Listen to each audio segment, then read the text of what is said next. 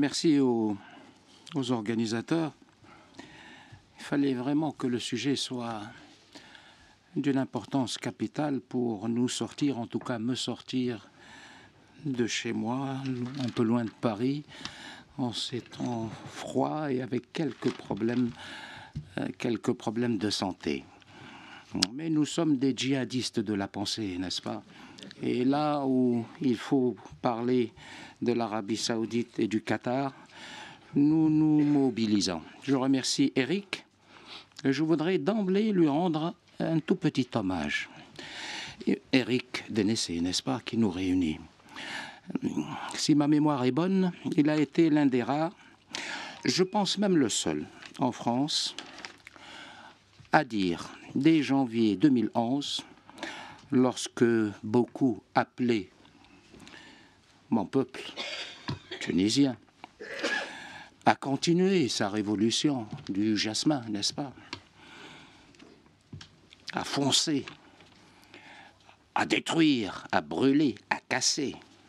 Parce que les révolutions, euh, les révolutions sont identiques. Comme je n'ai pas et je ne tiens pas en très grande estime, encore moins je ne sacralise pas la sacro-sainte et sempiternelle euh, symptôme Révolution française de 1789, à plus forte raison la très misérable Révolution du jasmin en Tunisie. Ni seul des bolcheviques. Je me suis peut-être dévoilé en tant que réactionnaire, mais je vous assure que je ne le suis pas. Je suis plutôt réformiste. Parce que, voyez-vous, entre les révolutionnaires et les réactionnaires, il y a ceux qu'on oublie souvent, les réformistes, c'est-à-dire ceux qui ne croient pas au progrès de l'humanité et de l'histoire euh, et qui ne le quantifient pas en volume de sang versé. Et là, je parle de toutes les révolutions sans exclusion. Eric a été l'un des rares à dire que cette révolution du jasmin est une fumisterie. Il ne l'a pas dit dans ces termes. Il a dit exactement ça ressemble fort bien à un coup d'État. N'est-ce pas, Eric? C'est comme ça que qu'une amitié euh, s'est tissée entre, entre Eric et moi-même. J'ai paniqué ce matin parce que je comptais bien mettre la main sur un, article que j'avais fait dans Libération à l'époque. Euh, bah Libération publiée à l'époque des réactionnaires comme moi sur le wahhabisme. Je ne l'ai pas trouvé parce que moi je suis, malgré mon très jeune âge, je suis encore traditionnaliste, n'est-ce pas? J'ai pas trouvé mes archives, enfin cet article-là, dans l'édition papier. Enfin, je voulais m'en servir, n'est-ce pas, pour mon intervention aujourd'hui. Et puis je laissé tomber. Je dit, bah, le wahhabisme, je trouverai toujours quelque chose à dire sur le wahhabisme.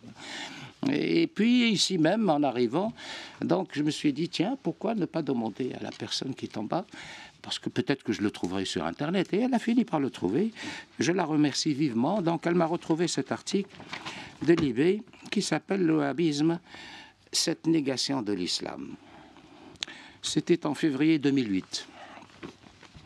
Je réagissais au discours euh, du président. Voyez-vous, nous l'appelons nous autres présidents, hein, Monsieur Sarkozy malgré tout ce qu'il a fait, notamment en Libye, mais il reste quand même le président de la France, euh, ex. Euh, c'était en janvier, je crois, son discours le 18 janvier 2008, le discours de Riyad. Je vous fais l'économie de certains extraits euh, indigestes et même parfois abjects mais celui-ci, il faut absolument que je le mentionne. 18 janvier 2008 à le président Sarkozy, je le cite, la politique de civilisation. C'est ce que font tous ceux qui œuvrent pour un islam ouvert. Un islam qui se souvient des siècles où il était le symbole de l'ouverture et de la tolérance. C'est ce que fait l'Arabie saoudite. Voilà. Je n'étais pas ambassadeur à l'époque. J'étais un intellectuel réactionnaire. Déjà Oui. Et alors je me suis dit, il faut absolument que je réponde au président Sarkozy. Parce que, voyez-vous, cette politique de la civilisation, ce n'était pas une idée bête. Et je le dis là sans aucune ironie. C'était une idée géniale. Comme d'ailleurs la laïcité positive, comme l'Union pour la Méditerranée. Mais c'est ça le génie du président Sarkozy. C'est qu'il il adhère à des idées géniales. Euh, il commence comme ça à bricoler, n'est-ce pas, un projet et puis il abandonne, il laisse tomber. Pour l'Union pour la Méditerranée, c'était magnifique. Et je ne suis pas du tout ironique. C'était le contre-projet du grand Moyen-Orient des néoconservateurs. Je l'avais beaucoup euh, défendu, ce projet d'Union pour la Méditerranée, qui s'appelait au départ Union méditerranéenne d'ailleurs. Mais il a suffi que les Allemands, que les Allemands disent niet, Sinon, on ne donne rien pour que M. Sarkozy fasse toutes les concessions et transforme ce projet géopolitique, je pense, majeur. Majeur. Il, aurait, pu nous épargner beaucoup de malheurs, je pense, euh, pour qu'il laisse tomber. Bien.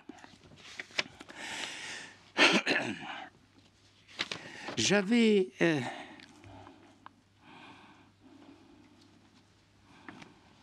alors j'avais répondu je ne vais pas lire euh, exactement mes réponses, mais je voudrais m'y tenir justement.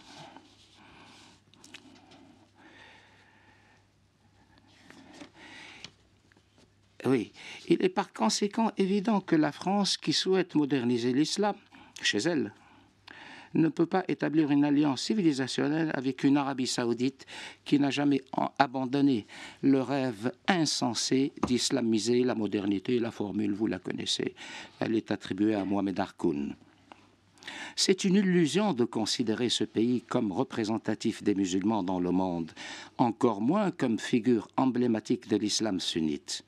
Certes, le pays abrite les lieux saints de l'islam, mais il incarne mais il n'incarne pas pour autant l'islam quiétiste et spirituel pratiqué par la majorité des musulmans. La religion de l'Arabie saoudite n'est pas l'islam, mais le wahhabisme une secte hérétique déguisée en orthodoxie islamique dont Ben Laden est le pur produit.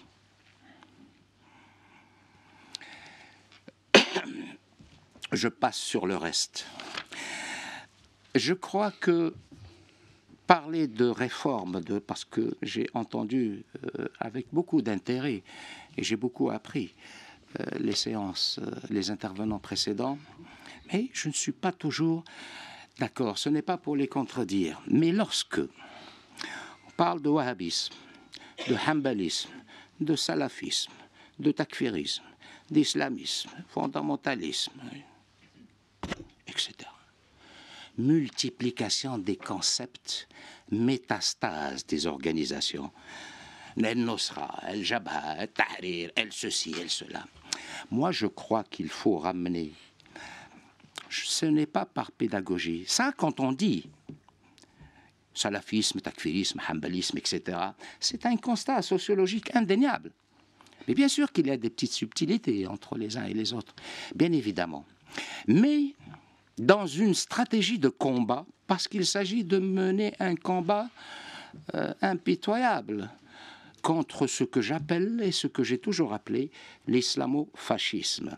Je crois qu'il faut ramener tout cela, les organisations qui se sont métastasées, n'est-ce pas?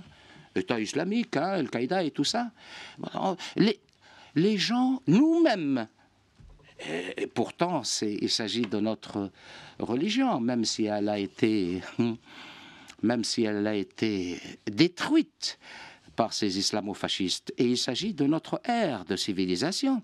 Nous-mêmes, nous sommes un peu perdus. À plus forte raison, la raison cartésienne. Mais c'est intentionnel. En multipliant les concepts, euh, on finit par, par ne pas tenir la matrice originelle. Pour moi, la matrice originelle, je ne vais pas la baptiser, je ne vais pas vous dire c'est l'islam politique. Ça ne signifie pas grand-chose. Je ne vais pas dire l'islamisme, même si c'était l'expression consacrée avant le printemps arabe, quand on a commencé à parler d'islamisme modéré. Oui, je n'oublierai jamais euh, Alain Juppé, à l'Institut du monde arabe, dire à la veille de son départ à Tunis, le chef de la secte islamiste tunisienne était encore à Londres, n'est-ce pas? Dire Alain Juppé, parce que j'étais présent, je me rends à Tunis demain pour discuter avec les islamistes modérés. Euh, ce souvenir douloureux ne me pousse pas pour autant à espérer pour la France pour la France un parti islamiste modéré. Je ne le souhaite pas à la France. Comme certains intellectuels et journalistes et analystes et observateurs et printologues, printologues euh, l'ont souhaité pour la Tunisie. La Tunisie a été justement, vous me dites, euh, oui, la Tunisie a été justement sollicité par le fondateur du wahhabisme pratiquement dès la naissance du wahhabisme. C'est-à-dire, euh, c'est-à-dire en 1805-1806. Parce que quand on parle de wahhabisme, il faut. Je ne sais pas qui a parlé tout à l'heure de Charles Bartel ou de, Poitiers, oui. C'est une date euh, symbolique, n'est-ce pas? Mais moi, j'ai toujours. Cette date-là, 732, je l'ai toujours associée à 632. 632, c'est le décès du saint prophète de l'islam, n'est-ce pas? Et, ça interpelle. C'est un siècle. Un siècle, c'est pas beaucoup. Décès du prophète, euh, Poitiers, même si l'événement est insignifiant dans la pensée historique arabe. Hein, je, m'empresse de le mentionner. Il n'y a pratiquement pas d'événement, d'ailleurs, chez les historiens arabes classiques. C'est important dans la conscience euh, historique euh, et, même philosophique française, n'est-ce pas? Mais c'est insignifiant dans la pensée arabe. Mais là, c'est la même chose. 1789, c'est la Révolution française. Le pacte de Najd, c'est 1745. Euh, en, Arabie, enfin là-bas, n'est-ce pas, chez les. Hein,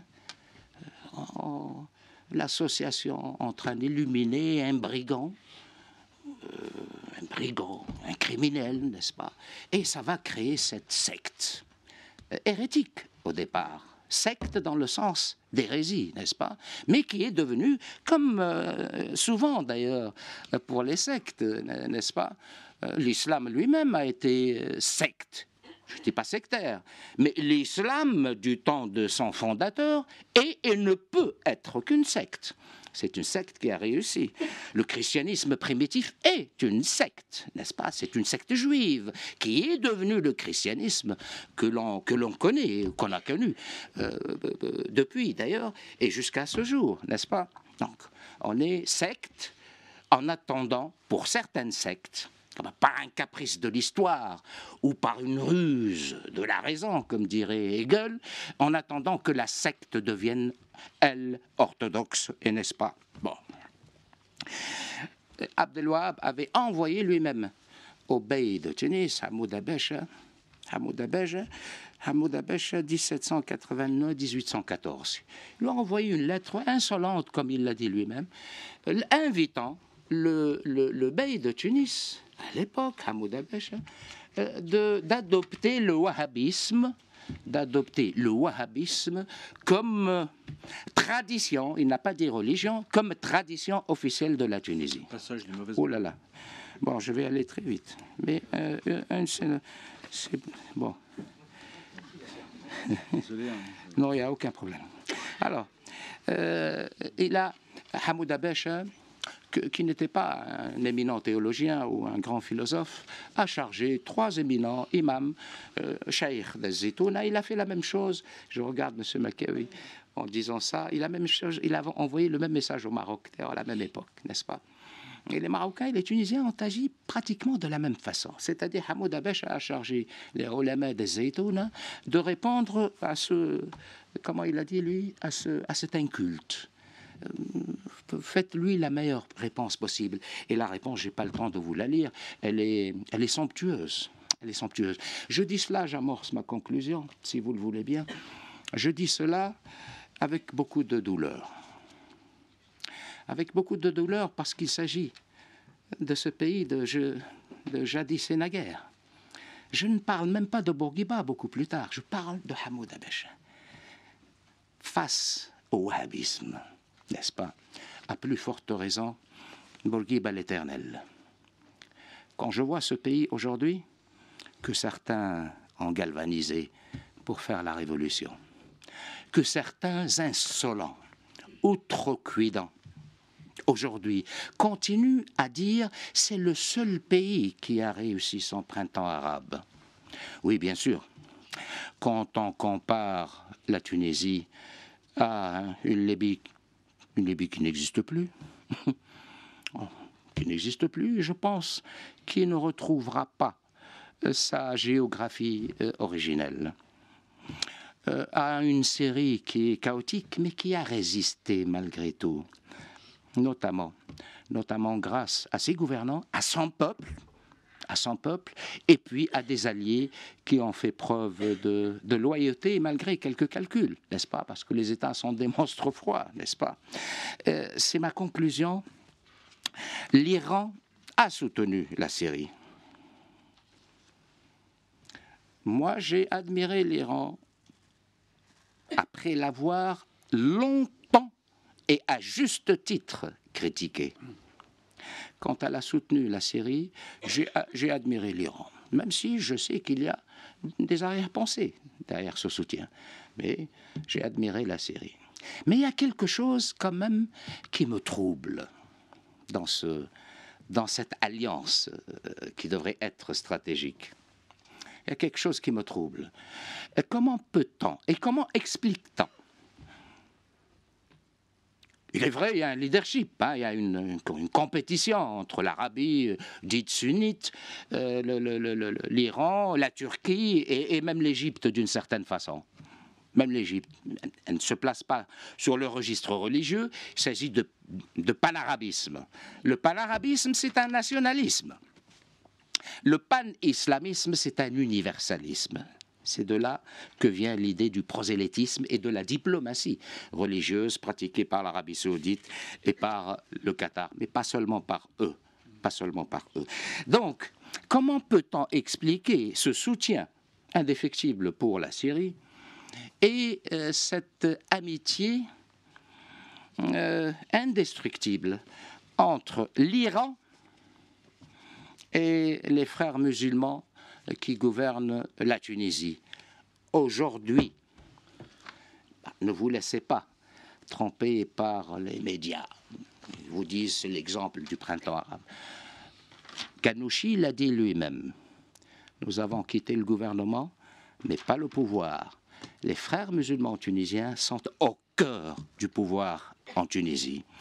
Et partant de ce constat, un Tunisien qui appartient à l'ancien peuple, n'est-ce pas, et non pas à l'ancien régime, comme on dit, euh, ne peut pas ne pas être affligé.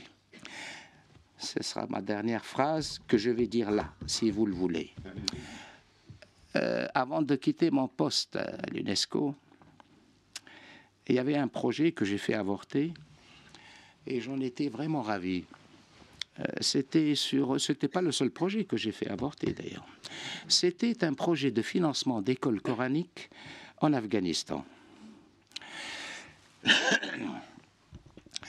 Euh, malgré que l'ambassadeur de, l'Afghanistan était vraiment un gentleman, hein, euh, de l'ancien aussi régime monarchique. ils avaient la moitié du financement d'Arabie Saoudite et l'UNESCO devait verser un peu l'autre moitié. Alors, bon, j'ai tout fait pour, que, euh, pour casser ce projet. Parce qu'il n'était pas question que l'UNESCO finance des écoles coraniques euh, en Afghanistan. Je dis cela, c'était en 2010. J'étais, j'étais loin de penser à ce moment-là que mon propre pays tombera sous dans l'escarcelle des frères musulmans et de l'islamo-fascisme en Tunisie et que l'Arabie saoudite financera des écoles coraniques en Tunisie, le pays de Bourguiba.